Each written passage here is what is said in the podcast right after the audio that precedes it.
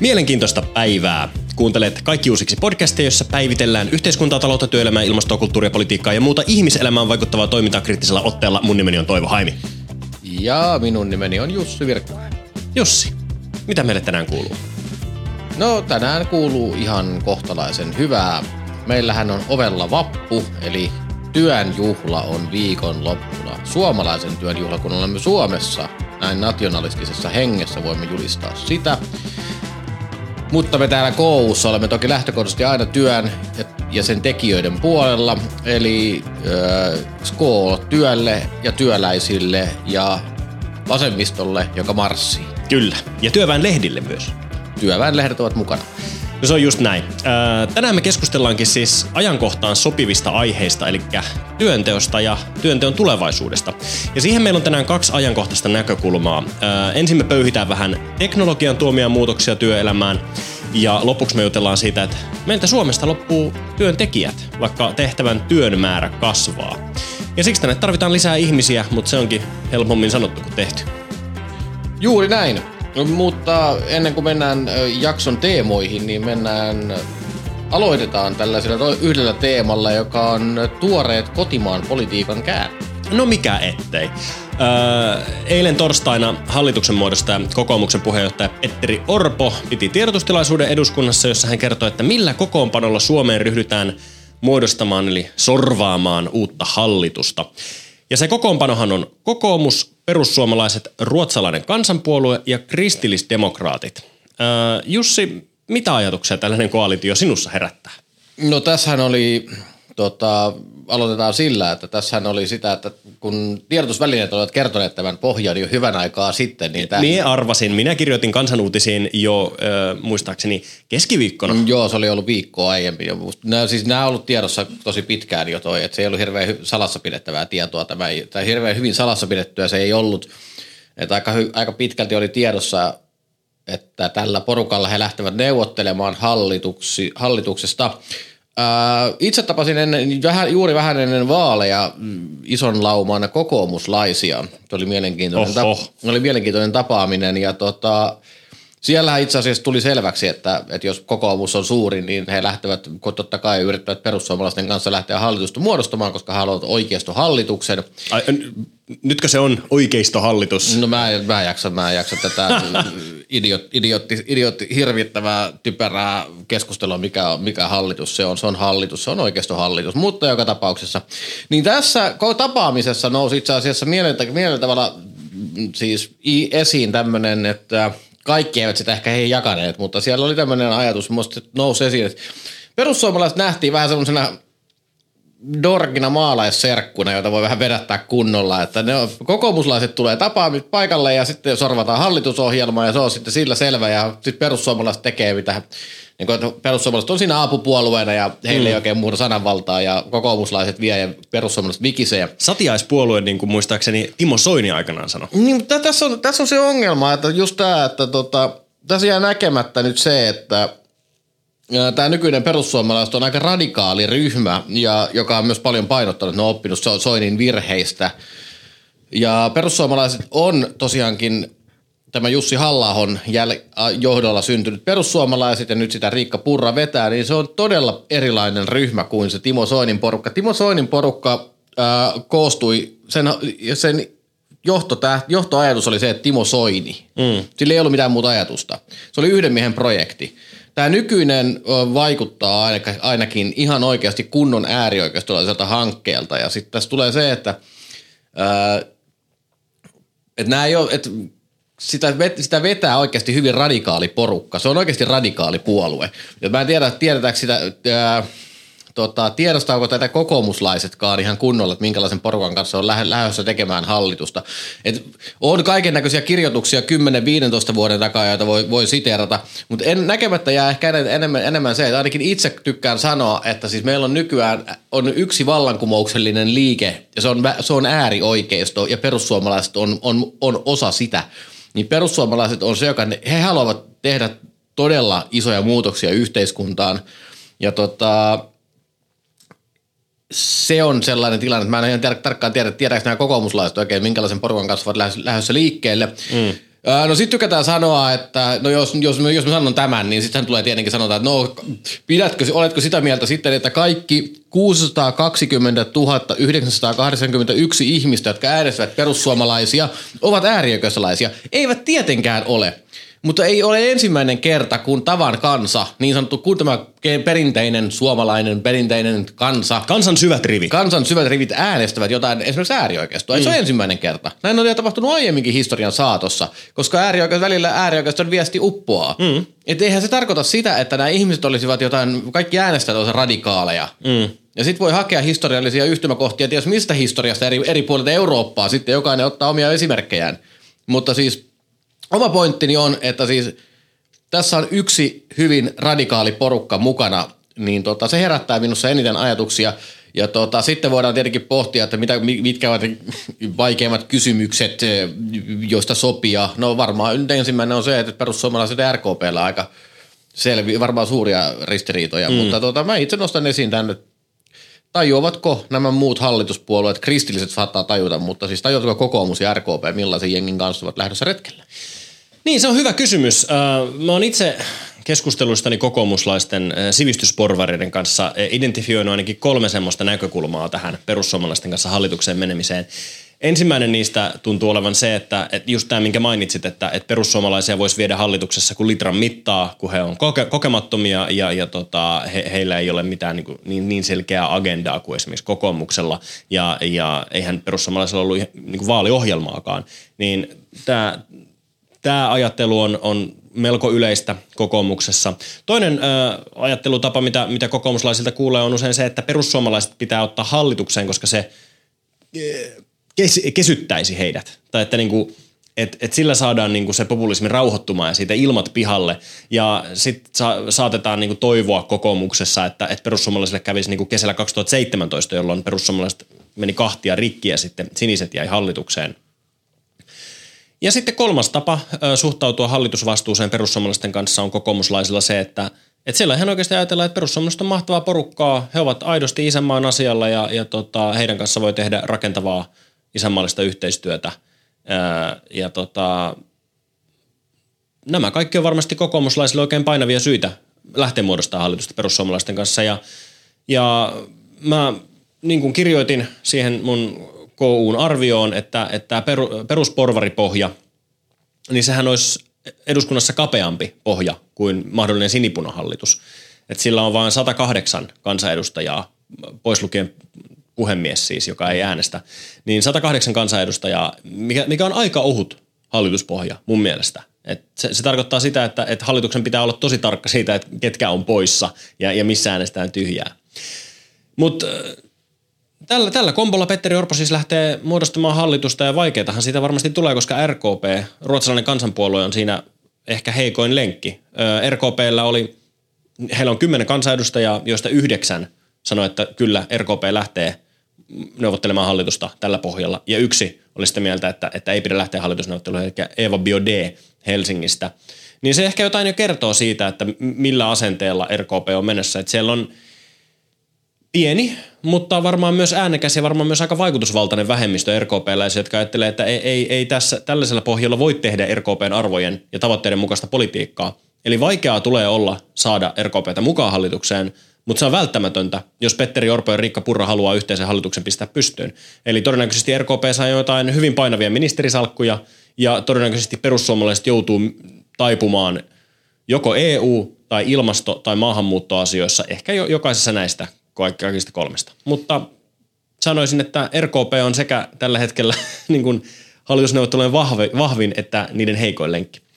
Niin, näinhän se on. Näinhän se on. Sitten toki just se, että siis se, että mitä tehdään ja mitä niin kuin sanotaan, että sanotaan, niin on eri asia. Että sinnehän Totta voi, kai, kaikki, tämähän on politiikkaa. Kaikkea voi kirjata ja sanoa, että ilmastonvouhotuksella taas stoppi ja sitten vaan jatketaan, niin kuin, aina, niin kuin tällä hetkellä jatketaan, että painetaan vaan eteenpäin vihreitä siirtymää, mutta tota, Uh, joo, näinhän se on. Siis tässä varmaan on tapahtunut se, mitä itse asiassa Esa Suominen tässä podcastissa sanoi, että RKPlle on ilmoitettu EKsta, että menkää nyt sinne hallitukseen. Uh, tarv, tar, nyt, tarvitaan, nyt tarvitaan EK ja talo, työnantajaliittojen, työnantajajärjestöjen mielestä varmastikin reippaan oikeistolaista politiikkaa, mihin kuuluu sitten myös kaiken näköinen työlainsäädäntömuutokset ja ansiosidonnaiset leikkaukset ja kaiken näköistä tällaista. Niin, Pöhöttyneen julkisen sektorin supistamista. niin no se kaikkea tietysti tällaista hyök- hyökkäyksiä tulee olemaan, ne tulee olemaan varmaan aika koviakin, niin tota, sitä varten tarvitaan oikeistohallitus ja nyt, nyt jos, jos se saa sen kasaan, niin sitten on, sitten, ja mitä sanoit tuosta pohjasta ja niin sen kapeudesta, niin sitten on kiire, koska sitten niillä on nimenomaan siinä on vuosi kaksi aikaa tehdä ne uudistukset. Sieltä voi tulla todella nopeasti, todella mm. kovaa kyytiä. Niin tota, mielenkiintoista se tulee olemaan, mutta tota, äh, joo, sitten ehkä vielä yksi pointti sanoa ennen kuin mennään varsinaiseen asiaan. Kyllä. Sanon, sanon vielä, mua on alkanut huvittaa, kun 2017 Jussi Hallahohan ilmoitti, että he ovat perussuomalaiset olisivat valmiita jatkamaan hallituksessa silloin se puoluekokouksen jälkeen. Ja silloisella ohjelmalla. Silloisella ohjelmalla, niin mä oon, mä oon miettinyt, että tota, minkälaisen virheen Juha Sipilä ja Petteri Orpo itse asiassa teki silloin, kun he eivät ottaneetkaan perussuomalaisia mukaan, koska se siinä tapauksessa se perussuomalaisten nou, se nousu, mikä heillä sitten tapahtui 2019, niin olisi saattanut jäädä tapahtumatta.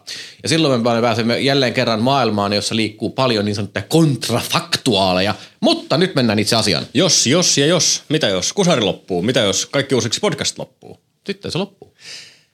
Niin, eli todennäköisesti tilanne on öö, se, että aika näyttää ja nähtäväksi jää, miten tästä Petteri Orpo ja hänen kykypuolueensa lähtee asioita hoitamaan. Mutta sitten asiaan, eikö niin Jussi? Kyllä.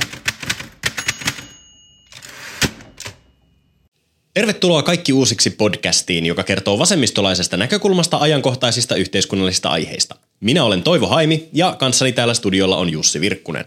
Tavoitteenamme on tuoda esiin näkökulmia ja ratkaisuja, joita ei välttämättä kuule valtamedioista tai virallisista poliittisista piireistä. Haluamme käsitellä aiheita, jotka ovat tärkeitä tavallisille ihmisille ja jotka vaikuttavat heidän arkeensa.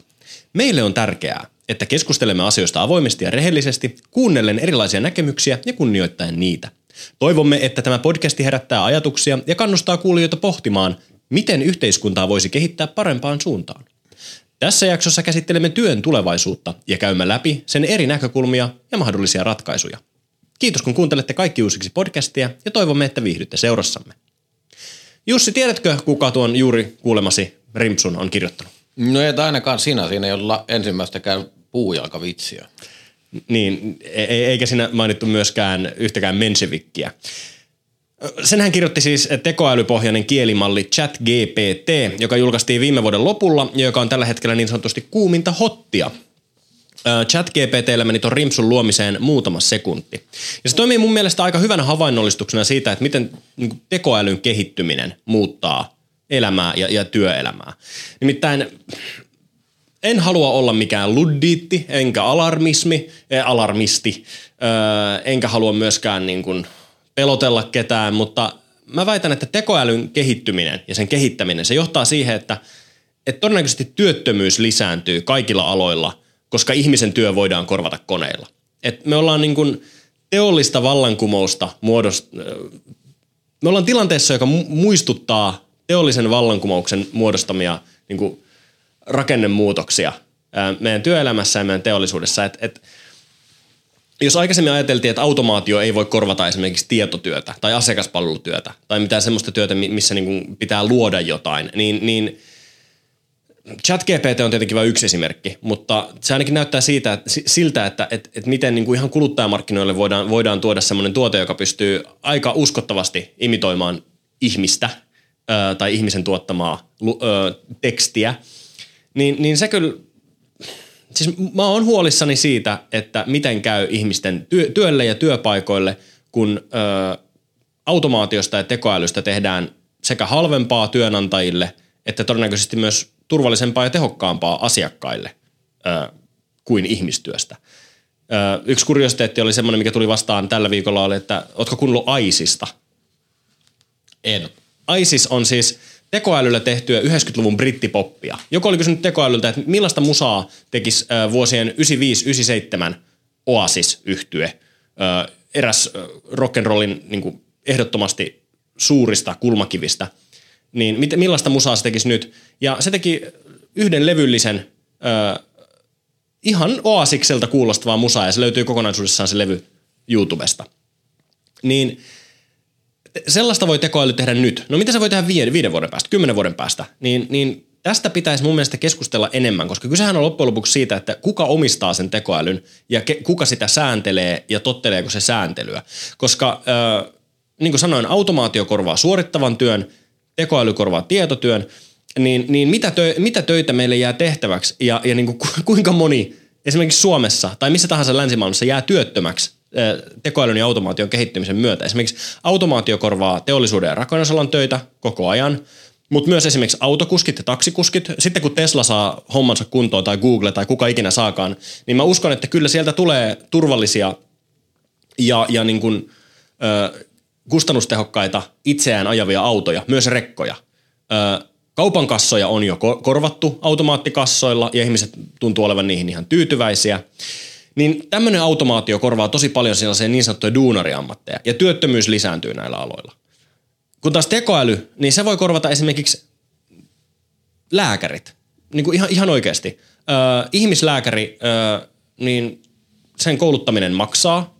Ö, se ihmislääkäri joutuu käymään läpi yliopistokoulutusta ja jatkuvaa koulutusta, koska lääketiede kehittyy tosi, tosi nopeaa tahtia ja koko ajan.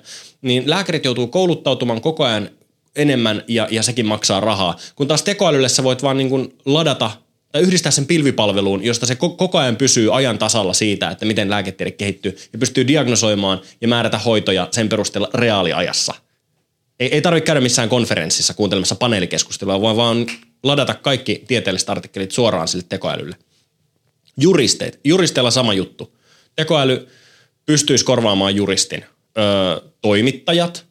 Öö, Ylellä kokeiltiin jo semmoista voittorobottia, joka tekee uutisia öö, tekoälyn avulla. Yritysjohtajat, jotka, siis nekin voisi korvata tekoälyllä.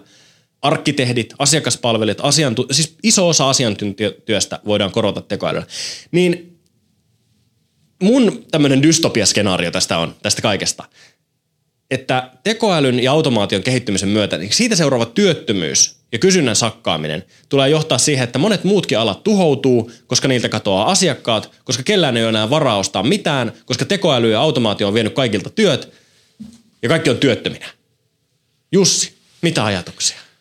Niin, tai sitten me olemme täysin automatisoidussa avaruushomo luksuskommunismissa, jolla, jossa ihmisillä ei ole tarvetta tehdä työtä, vaan he voivat tehdä jotain mukavampaa ja elää mukavampaa elämää tuskin, tuskin voivat, koska pitää silti maksaa kapitalistille no, rahaa. Ei, jos, me, jos meillä ei ole enää, sitten kyllähän yhteiskuntien pitää sopeutua, mutta siis kaikki toi, mitä sanoit, niin sitten kapitalistia sanoo, että siis jos jonkun työn voi automatisoida, niin sittenhän sitten pitää tehdä jotain tuottavampaa työtä ja siis historian saatossa on ties kuinka moni työpaikka tuhoutunut, tilalle on syntynyt muita. Totta kai tekoäly on valtava vallankumous varmasti, mikä meillä on käsillä. Radion, radio oli ekana tuhoamassa jotain sanomalehtiä, sitten tuli televisio, jonka piti tuhota radio ja aina on tullut jotain ja kyllä niin so, siis kukaan, en mä, mä en ole kiistämässä tämän muutoksen suuruutta ja totta kai tekoäly, mutta pakko sanoa esimerkiksi, sanoa, että lääkärit korvautuvat tekoälyllä, mikä on varmasti ihan voi hyvinkin pitää, mutta kuka, kuka tuottaa tekoälylle tieteelliset artikkelit, jotka tekoäly tarvitsee. Tämän huomaa esimerkiksi, jos sä haet suomenkielistä tietoa tekoälyllä, ja sä haet esimerkiksi, mun fantastinen, paras esimerkki tästä on, jos hakee tietoa Kai Paalmanista, Sörkän Sibeliuksesta, niin se chat GPT, se varmaan voi pian tuottaa parempaa tietoa, mutta koska suomenkielisen internettiin on syötetty todella vähän historiallista tietoa, siellä on kyllä siis niin tämä Wikipedia, suomenkielinen Wikipediahan on ihan lapsen kengissä, se on todella, varsinkin historiallisten henkilöiden osalta se on todella avuton. Niin Kai Paalman, joka on siis Suomen historiassa yksi parhaimpia jalkapalloilijoita ja todella, todella taitava muusikkokin oli, siksi häntä kutsuttiin Sörkän Sibeliukseksi. Mutta Pelasiko hän kenties Helsingin jalkapalloklubissa? Hän pelasi Helsingin jalkapalloklubissa, hän pelasi myös Helsingin palloseurassa ja hän on tosi värikäs hahmo, myös aavistuksen kyrvikäs, mutta tota, ei siitä se enempää. Mutta tota, rauha hänen sielulleen. Mutta tota, joka tapauksessa, niin se chat GPT tuottaa sulle aivan totaalista väärää tietoa. Aivan, mutta se tykittää sitä. Se on, mm. Sen takia se on, se on paras keskiluokka keskikäinen mies, mikä on ikinä. Hän ei tiedä välttämättä asiasta mitään, mutta se kir- kir- kertoo sulle ummet ja lammet asiasta. Se on fantastisin esimerkki siis, että keskikäinen mies on chat GPT myös. Totta kai englannin, kun mä kokeillut sitä englannin, kun ne kokeilee englannin kielellä sitä, mm. niin sieltä, sieltähän tulee siis, sähän saat, että jos haluat nopean, nopean katsauksen kansainvälisen, politi- kansainvälisen politiikan tuota, teorioihin, haluat nopeasti kysyä, mikä on, miten, miten se normatiivinen teoria nyt menikään, niin kysy se, kyllä se kertoo sulle sen tosi nopeasti. Mm. Et totta kai se on ihan valtava se muutos, mikä on. Mm. Mutta edelleenkin se tekoäly tarvitsee koko ajan uutta tuoretta tieteellistä tietoa. Mm-hmm. Ja se tieteelliset, tekoäly ei kirjoita tieteellistä tietoa, koska tieteellinen, tieteellinen tutkimus tehdään eri tavalla. Mutta se on selvää, että tämä on tämä nyt tulee, ensin, nyt tulee todella kovaa varmaan osumaan myös asiantuntijoihin ja ilmeisesti Niitä on ainakin niitä mainok, mainoksia näkynyt tai semmoisia videoita, joissa on huomattu, että se koodaa myös jo. Mm. Tosi nopeasti, tosi yksinkertaisesti, niin kuin muutamasta rimpsusta se lähtee koodaamaan täysin toimivaa ohjelmistoa. Eli siis koodaritkin ovat uhattuna. Et siis kyllä, olemme suuren, varmasti seuraavan suuren vallankumouksen kynnyksellä. Ää, autoihin pakko sanoa, autoilu, automaattiautojen, ää, siis automaattikuskeihin, tietokonepohjaisiin kuskeihin, niin pohjautuu, on fantastisin filosofinen kysymys on se, että jos auton pitää väistää leikkivää lasta, ja sitten se voi, tai sitten, ja sitten siinä on, mä en muista, miten se menee, mutta jos vaikka että, pitää, että se väistää toiselle puolelle, siellä on leikkivä lapsi, ja toisella puolella on tukkirekka. Mm. Kummalle puolelle se auto menee. Että se tavallaan silloin se tietokonehan ei pysty tekemään, siis ihminen menee paniikkiin ja tekee jotain, mm. mutta siis että mitä se tietokone tekee, joten tässä on aika paljon – esimerkkejä, mutta siis totta kai, ja siis onhan, automaatio tulee lisääntymään varmastikin, mutta siis yhteiskun, siis niin, no siis kysymys on ehkä siitä, että miten me yhteiskuntana sopeudutaan. Ongelmahan tässä kaikki on, mitä mainitsitkin. Kuka tämän kaiken omistaa?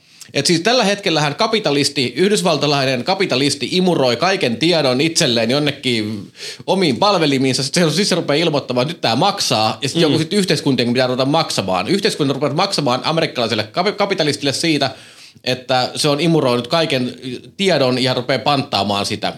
Ja sitten tyyliin mennään Googlet ja tällaiset. Eli jälleen kerran päädymme siihen, mistä yksi Partasuukin kirjoitti aikoinaan, jota saa mun tietää GPTstä tulee lisätietoa Karl Marxista sitten helposti, niin ei tarvitse enää lukeakaan niitä puisevia opuksiakaan. Mutta joka tapauksessa se, että sitten edetään jälleen kerran siihen, että joku kapitali, kapitali yksin monopoli, monopoli saa, yksi monopoli tulee, se on, yritys, se on pahimmassa tapauksessa yritys, jonka, va, joka, on me, joka omistaa meidät kaikki tavallaan. Ja kyllä, siis, Robocop-maailma. No kyllä, tavallaan, että siinä on, onhan siinä dystoppisiakin puolia, mutta tosiaankin on myös se puoli, mikä tässä kaikessa on, että tota, ihmisten pitää pystyä osoittamaan tarpeellisuutensa myöskin. Mm. Ja tämä koskee myös toimittajat on paras. Musta toimittajat on aina pelännyt sitä, että, tulee, mikä, että mitä tämä tekee meidän työlle. Mm. Että tekoäly nyt tai sitten just tämä voittorobotti esimerkiksi. Siis jos työ koostuu toimittajalla siinä, että kopioidaan lehdistötiedotteita ja kirjoitellaan niistä puhtaaksi. Minä teen sitä myös, yeah. mutta tota, tai kirjoitetaan niitä vähän uuteen, uusi, uusilla sanakäänteillä. Kyllä me soitetaan myös perään Kyllä, ei, No joo, mutta siis idea on juuri se, että mitä se työ, mitä se työ, mistä se työ koostuu. Toimittajien kohdalla esimerkiksi on just tämä, että siis – Kannattaako toimittajalle maksaa siitä, että se istuu toimituksessa kopioimassa FIS-ski-sivulta äh, hiihtotuloksia ja sitten se hakkaa kahta näppäintä, kun se laittaa niitä tuloksia kohdalleen? Kannattaako siitä maksaa toimittajalle vai kannattaako se yrittää automatisoida? Totta kai se kannattaa automatisoida. Tämän voi jopa vasemmistolainen yritysjohtaja sanoa, että eihän nyt ole mitään järkeä pitää toimittajaa, toimittajaa tekemässä jotain täysin puisevaa automaattityötä. Siis jos työ on mahdollista, jos joku työ, yksinkertainen projekti on mahdollista automatisoida, niin go ahead. Tai tehkää se, tehkää se. Ei siinä. Mutta siis tämä, että siis, ja totta kai pitää nähdä ne kaikki uhat, ja mikä tähän liittyy. Minusta ne uhat liittyy nimenomaan siihen, että meille tulee niinku Facebook, Google, tämän tyyppisiä uudelleen, ja sitten ne vaan muut yksi omistaa kaiken. Mm. Ja silloinhan me ollaan pahemman, pahemman luokan kusessa. Mutta samalla on myös se, että yksi tärkeimmistä asioista, mitä vasemmisto ajaa, on vapaus. Kyllä. Niin tota, tekoäly voi vapauttaa meitä hyvin paljon. Ja toi kaikki, mitä sanoit esimerkiksi, että mistä meille tulee työtä, niin tällä hetkellä meillä on aivan valtava työvoimapula. Joten voisin kuvitella, että jos, siis, jos, jos menis hyvinvointialueelle ja sanoo, että nämä lääkärihommat voidaan automatisoida, niin siellä oltaisiin, no, nostettaisiin champagnepullot ilmaan, että jes, nyt, nyt meidän ongelmat, ongelmat poistu. Ja budjettipäällikkö Mika Niemelä VMssä vasta riemastuisikin, kun se huomaisi, että Herran Jumala, nythän me ei tarvitse enää maksaa näille ihmisille. Toki se sitten saattaisi aiheuttaa sen ongelman sitten, että ihmisille ajautuisivat työttömyksi, mutta tota, et kuten sanottu, uhkia ja mahdollisuuksia, mutta siis se pointtina on se, että suurin uhka liittyy nimenomaan siihen Robocop-skenaarioon, jossa niinku yksi, kaksi yritystä mm. käärii kaiken ja omistaa kaiken. Ja sitten tavallaan valtiot ja ihmiset tuottavat tietoa, jonka ne kaksi yritystä ottavat ilomielin haltuun ja luovuttavat sitten maksua vastaan uudelleen ihmisten käyttöön, niin tässä on erilaisia uhkia kyllä. Ja, ja se uhka on, uhkahan on myös siinä, että, että siis utopiahan on se, että kun tekoäly ja automatisaatio korvaa ihmistyötä, niin ihmisen potentiaali vapautuu ja hän voi tehdä työnteon sijaan sellaisia asioita, mitkä häntä itseään kiinnostaa ja mihin on taipumuksia. Esimerkiksi viettää aikaa ystävien ja perheen kanssa mm. tai, har- tai hankkia jonkun harrastuksen tai vaikka opetella soittamaan jotain instrumenttia tai, tai lukea tai kirjoittaa runoja tai mitä ikinä ihminen haluakaan tehdä. Ihmiset on ihmeellisiä olentoja ja haluaa tehdä vaikka mitä. Mutta se dystopiaskenaario siinä on se, se, se että millä rahalla tätä kaikkea sitten tehdään. Jos, jos ihminen on työtön ja, ja hän ei pysty hankkimaan itselleen elantoa, niin millä hän maksaa vuokran? Millä hän maksaa asuntolainan? Millä hän hankkii itselleen ja perheelleen ruokaa, sähköä, vettä, puhelinliittymiä, lämmitystä? Millä hän hankkii ne harrastusvälineet? Öö, Tämä on se niin kuin, iso duubio, mikä mulla on tällaisen niin kuin avaruusluksuskommunismi öö, kanssa. Eli se, että – että kun yhteiskunta pyörii työllä ja ihmisen, se mikä erottaa ihmisen eläimestä on, on se, että ihminen muokkaa luontoa ja ympäristöään tekemällä työtä. Ja kapitalistisessa yhteiskunnassa on palkkatyötä. Äh, mutta jos tämä elementti otetaan pois ihmisyydestä, niin mitä, mitä jää ja mikä sitten, mikä sitten on se, mistä ihminen saa sen, ne kaikki mukavuudet, mitkä, mitkä tota, määrittää länsimaista elämää, niin, niin nämä on sellaisia asioita, mistä meidän pitää keskustella yhteiskuntana ja ihmiskuntana öö, samaan aikaan ja mielellään ennen, kun me kehitetään tekoälyä ja automaatiota yhtään pidemmälle. Niin, no siis tässä tullaan sitten kysymykseen, että tota, tässä itse pitäisi olla melkein, melkein tekisi, melkein tekisi mieli kysyä Mika Mallirannalta, joka on luovan tuhon puolesta puhuja Suomessa. Hän on labo, Laboren Ää, Laaboren. Lab, no, miten nyt sitten lausutaankaan, niin tota, tota, johtaja, johtaja, eli tämä entinen, ää, entinen, mikä se nyt entinen olikaan, tämä, mi, mi, mi, mi, siis toi palkansaajien. Palkansaajien tutkimus. Kyllä, niin Kyllä. Tota, mutta joo, tota, Joo, mutta siis on, on selvää, että sitä dystopia, mutta siis kysymys kuuluu, että mistä vastaus kysyy tekoälyltä ja sitten soita EKP, niin laitetaan markkinat, markkinat hoitamaan asia. Mutta kyllä, tähän liittyy juuri tämä, ja silloinhan, kun tässä ollaan, se tilanne on se, että tätähän ei voi oikein pysäyttää. Ja tässä tullaan juuri siihen, että just kaikki, missä meidän yhteiskuntamme, yhteiskunnallinen muutos on aina hidasta. Mm. Ja nyt on huomattu, että data, datan puolella mennään ihan hirveätä kyytiä eteenpäin, eihän yhteiskunnat pysy siinä perässä. Mm. Niin tässä on hyvä kysymys on se, että mi, mitä, mitä tälle voisi tehdä. Ja mä epäilen, että Suomen tuleva hallitus on sitten mikä pohja tahansa, niin kirjaa jotain tosi kauniita lausu, lausumia sinne. Ehkä perustaa jopa työryhmän. Kyllä. Ja siinä vaiheessa, kun työryhmä on saanut valmiiksi sen jonkun selvityksen, joka luovutetaan juhlallisesti pääministerille, niin tekoäly on mennyt aivan valtavasti eteenpäin. Eli tämä kilpajuoksu on aika epäreilu, koska mm. meidän yhteiskuntamme on rakennettu sellaiseen maailmaan, jota ei enää ole. Mm. Ja tähän pätee myös kaikkeen muuhunkin. Ja siis tässä tullaan todella isoihin kysymyksiin ja isoihin ongelmiin varmastikin ajautumaan myös sen takia. Ja nimenomaan se, että koska roistot, roistot rosvovaltiot ja kapitalistit – ovat aina kiinnostuneita tästä, tällaisista jutuista ja kun sitten me haluamme noudattaa hyviä tapoja ja lakeja sun muuta, niin sitten ollaan ongelmissa. Ja yksi mielenkiintoinen tässä tuli vähän aikaa en muista mistä luin, mutta oli se, että, että Yhdysvalloissa, miksi Yhdysvalloissa syntyy niin paljon kaikkia IT-juttuja – Mm. Se johtuu siitä, että siellä ei, olla, siellä ei niinku kiinnosta se, että, että onko tämä laitonta vai ei. Se vaan tehdään. Ja samalla kuin Euroopassa ollaan silleen, että voiko näin tehdä ja soitetaan, ely, soitetaan aviin.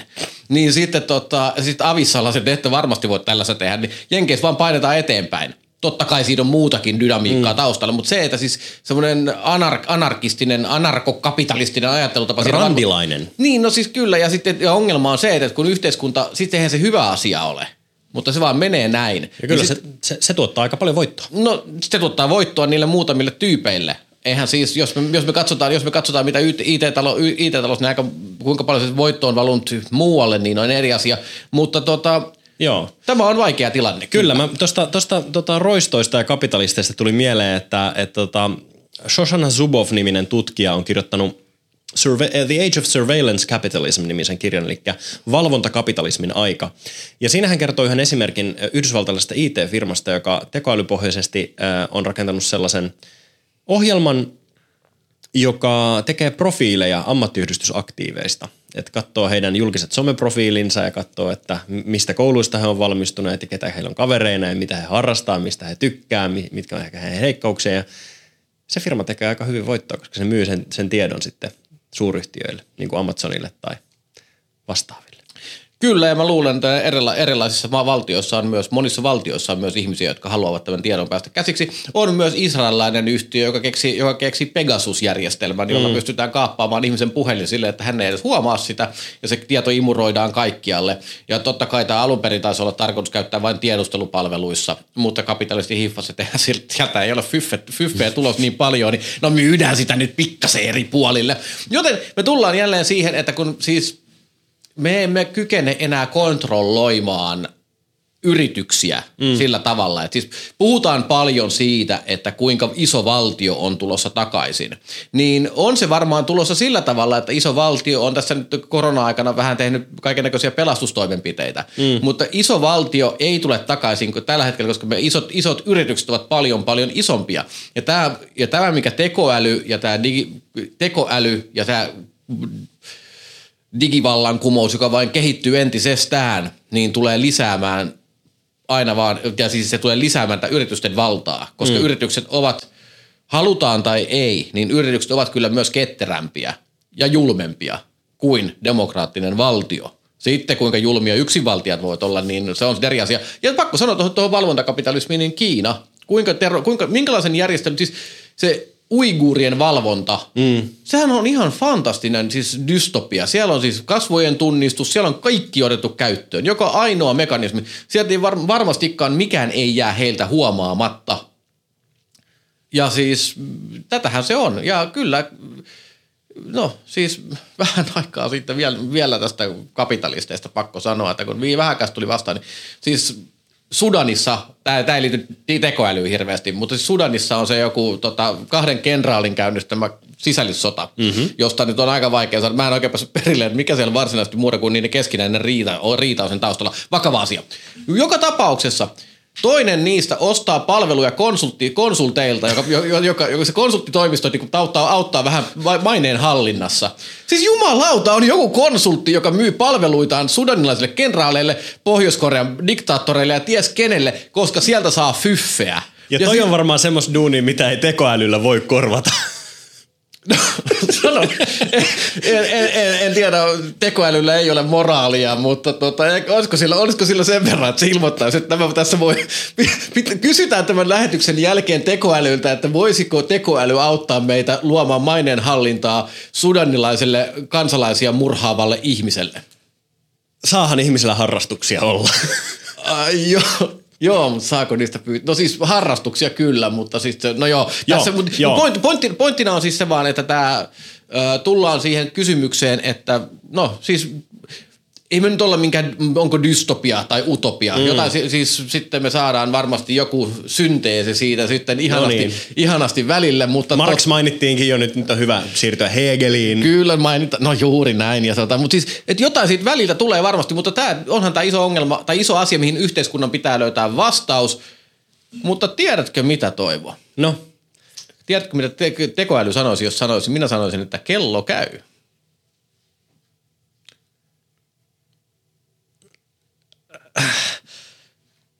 No mennään seuraavaan vaiheeseen. Hetki lyö. Jussi, toinen meidän tämän päivän puheenaihe on se, että Suomessa niin kuin tehtävän työn määrä tulee kasvamaan etenkin hoiva-aloilla. Öö, ja onpa se työvoimapula nyt melkoisen tymäkkä myös ihan perinteisessä teollisuudessakin, eli vielä ei ole tekoäly ja automaatio korvannut ihan kaikkea työtä täällä Suomessa. Ja tota, työvoimapulaa on siis monilla aloilla.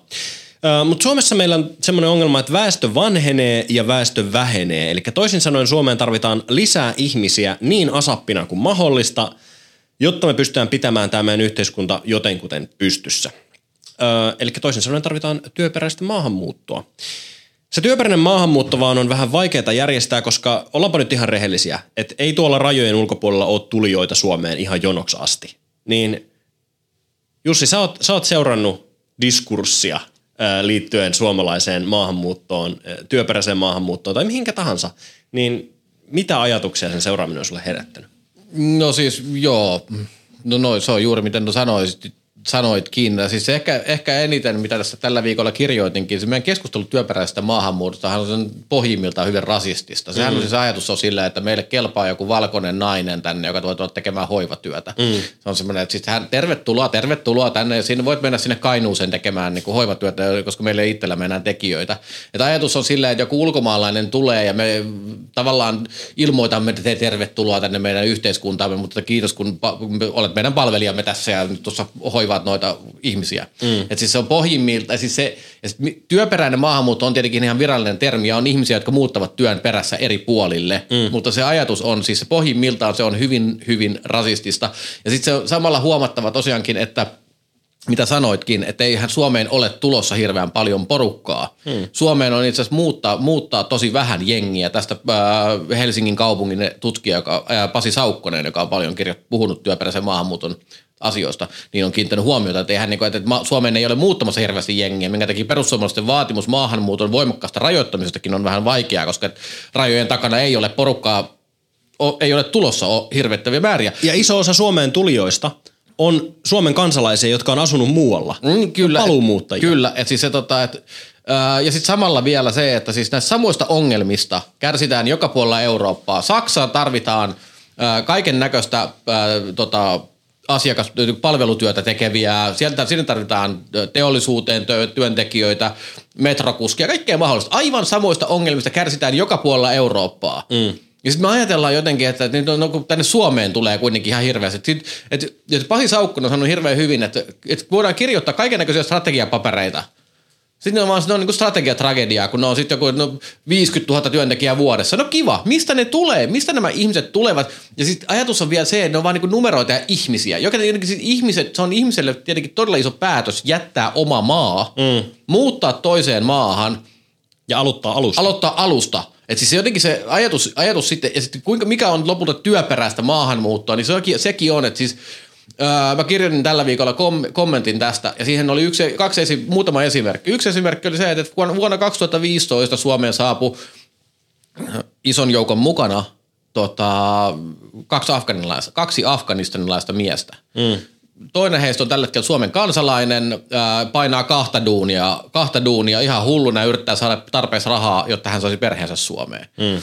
Ja toinen on, Suome, itse asiassa ei taida vielä virallisesti Suomen kansalainen ja tota, opiskelee äh, sporakuskiksi. Eli käytännössä puhuvat suomea ja ei todellakaan tullut tänne, eivät todellakaan ole merkitty kirjoihin työperäinen maahanmuutto. Mutta totta kai, sama, sama, samassa, samassa 2015 Suomeen saapui myös vakaviin rikoksiin syyllistyneitä ihmisiä. Et eihän, kysymys ei, että maahanmuutto on jotenkin se, se nähdään, siis – Tämä on Pasi Saukkosen, mä, mä oon ihastunut hänen tapansa puhua siitä, koska hän puhuu siitä nimenomaan sillä tavalla, että siihen liittyy kaiken näköistä puolta. Mm. Mut, ja sitten se, että eihän työperäinen maahanmuutto ratkaise meidän ongelmia missään muualla kuin isoissa kasvukeskuksissa.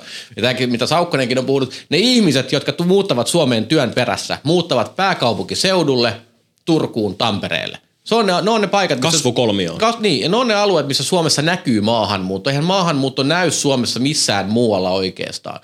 Valtaosa Suomen maahanmuuttajista asuu näillä paikoilla. Pääkaupunkiseudulla, mä en muista tarkkaa prosenttilukua, se on aivan va- mielettömän iso osuus, osuus maahanmuuttajista, jotka asuvat asuu pääkaupunkiseudulla. Täällä se näkyykin katukuvassa selvästi, koska Helsingissä kohta 20 prosenttia ihmisistä on muu, niin kuin eri puolilta maailmaa tulleita. Mm. Ja itse asiassa eniten meille tulee väkeä Venäjältä. Mutta siis jotenkin tämä se työperäinen maahanmuutto, se on niin kauniin kuulosta, mutta kun se ei vaan, siihen, se, ei, sille ei vaan pohjaudu mihinkään. Et jos, jos ihme, et se Saksa, Saksa, Saksa yrittää tavoitella ma, työperäistä maahanmuuttoa aivan valtavasti, ne tarvit, sinne tarvitaan hirveästi jengiä. Ja maahan, jos ihminen muuttaa vieraaseen maahan, niin luonnollisesti hän haluaa löytää sieltä ja, tota, ihmisiä, joiden kanssa hän löytää yhteistä. Eli mm. maan samasta maasta tulevia, tulleita esimerkiksi. Tämän jokainen suomalainen, joka asuu ulkomailla, tietää, koska ensimmäisenä otetaan missä täällä olisi muita suomalaisia. Niin tota, myös, myös melkein kaikissa lomakohteissa. Kyllä, niin että ihmiset viihtyvät oma, omassa piirissään. niin silloinhan ihmiset ajattelee, no siis Saksassa asuu paljon enemmän ulkomaalaisia, jolloin sinne varmasti he, sinne moni ihminen, joka mm. haluaa katsoa, niin miksi ei muuttaa Saksaan? Mm. Sieltä saa, jos, jos, jos hän haluaa muuttaa työn perässä jonnekin, hän katsoo, sieltä saa duunin, ja siellä asuu kavereita, tai siis samasta maasta tulleita ainakin, mm. josta voisi potentiaalisesti tulla kavereita.